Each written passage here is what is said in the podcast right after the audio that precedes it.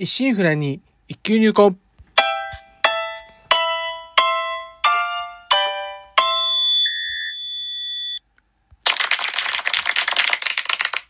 おはようございます。宝春堂です。今回配信26回目となります。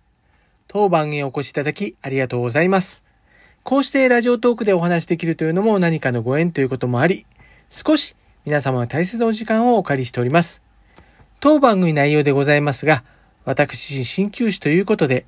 巷では針やお灸って聞いたことあるけど実態よくわからない。なかなか認知度も上がらず、マイナーから抜け出せない。この鍼灸という世界を少しでも知ってもらえるよう、微力ながらもお役に立てればという番組です。緩和9代。今年もゴールデンウィークがやってきました。まあ、こんなコロナ禍ですから、以前のようにはいかずとも、なんとかこうできる範囲楽しめれたらと考えておりましたが、えーご存知の通りに、えー大阪、京都、兵庫、そしてポツンとなぜか東京と、唐突の緊急事態宣言であります。なんでやねん。えー変異種流行の兆しに備えてというのはわからないでもないですが、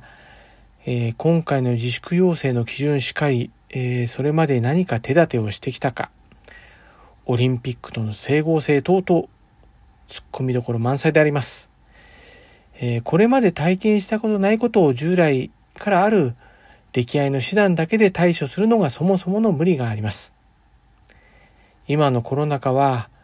もはや我慢や精神論だけで乗り切れる代物ではありません。えー身内同士責任の押し付け合いだけでなく、本来の使命である責任ある決断を実行し、先の希望希望を見える世の中を見せてもらいたいものであります。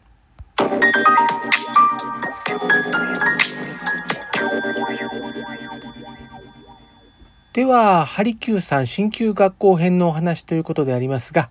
えー前回は国家試験前の学校内の卒業試験、卒業見込み試験についてのお話でありましたが、今回ついに、えー国家試験という日に至るまでのお話であります。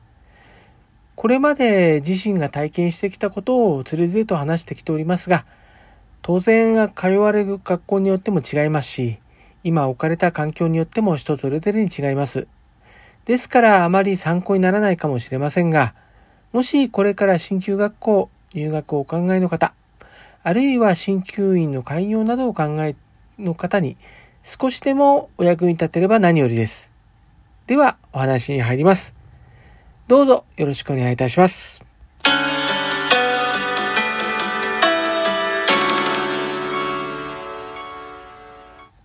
タイトル、ハリキューさん、新旧学校編、第17話、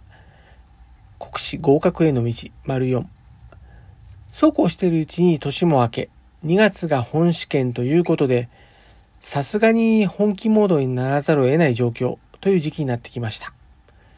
何せ国家試験は年1回のみ。今年落ちれば1年後となり、大学浪人のように予備校通いのようなシステムもありませんし、何よりモチベーションを一人で保つのは並大抵のものでもなく、やはり不合格の翌年の合格率というのは現役と比べてかなり低いものとなっております。これは今も変わりないようであります。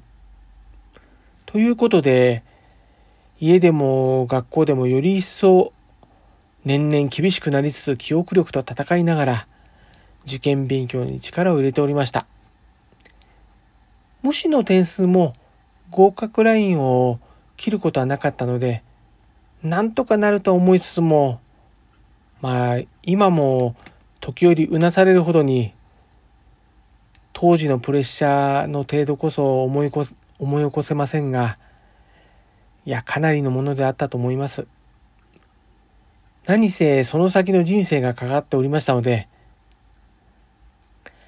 また、えー受験申し込みなんですが、えー学校側がきちんと書かったから準備まで漏れなきように手はずしてくれましたので、あとは当日も持ち忘れがなければ大丈夫という流れでありました。いよいよ2月の受験月、その本番前に13課で学校の創設者のお墓参りをするという行事がありました。えー、私自身は自治会役員でありましたので、えー、次期、えー、会長、副会長の2年生のサポートで参加ということでありましたが、えー、その日の朝ですね、えー、自宅、朝起きてみますと、えー、なんと何度から家に入る窓ガラスが割られ、空き巣の侵入未遂未遂などというかなりセンセーショナルなこととなっておりました。えー、幸いにも窓の下に空き巣防止のロックがありまして、強引に侵入を試みつつもできなかったようであります。えー、ちなみに私は別室で全く気づかぬ寝ておりまして、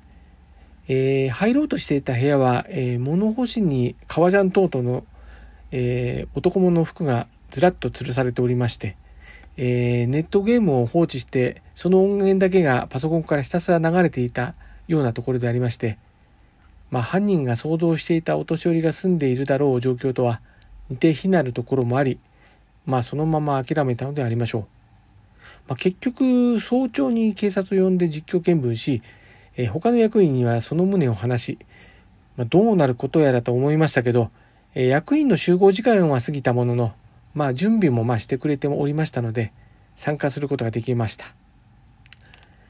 ま、今考えればその事件後に行けた自分の神経も相当なものであります。えー、話それましたが、えー、無事創設者の墓前で最後の願掛けも行いまして、いよいよ、えー、試験本番当日となりました。試験会場はとある大学の校舎でして、えー、校門前には学校の先生方が激励に来られておりました。いざ試験会場へ入りスタンバイ。えー、その時の細かな心境は忘れてしまいましたが、少しこう胸高まっていたと思います。決められた座席に座り、いよいよ試験開始。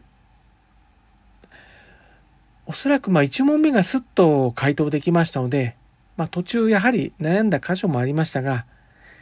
午前中は無事マークシートを埋めることができました。で、お昼中継中、クラスメートで一緒に話をしながら、まあ、答えを確認し合ったりしておりました。そして午後残りの科目を終え、すべての試験終了。そのまま自宅へ帰宅ではなくて、えー、希望者学校へ立ち寄り、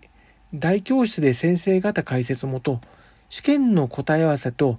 自己採点を行いました。えー、自己採点は合格ラインに達しており、その日はほっと一安心でありましたが、しかし結果がわかるまでは、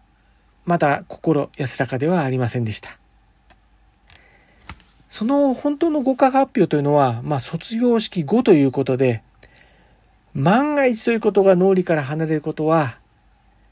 もう少し先にはなるのですが、ともあれ、まあ、とてつもなく大きな山は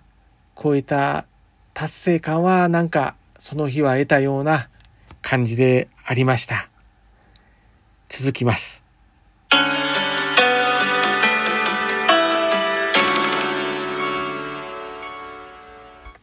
えー、試験本番というものは当然、まあ、緊張感はありましたが、まあ、パニックになるようなバタバタした感じではなく、まあ、程よい加減だったように記憶しております。まあ、その裏にはまあ勉強してきた裏付けに加えて、まあ、それまで校内の定期試験や、まあ、国試を見据えた模擬試験、それにまあ卒業見込み試験、まあ、等々、まあ、試験慣れしておくというのは、本当にメンタル的にまあそういう時、本当に役立ちました。では今週はこの辺までということで、今後も週1回のペース、日曜朝5時半配信という感じで考えております。お相手は少し忙しくはしませんか？柔らかな、柔らかな時間をあなたにの、報春動がお送りしました。お聴きいただきありがとうございました。このご時世です。どうぞご無理をなさらず、お体をおいといください。皆様にとりまして、明るく楽しく元気よく過ごせる一週間となりますように。ではまた来週の日曜日朝にお会いしましょう。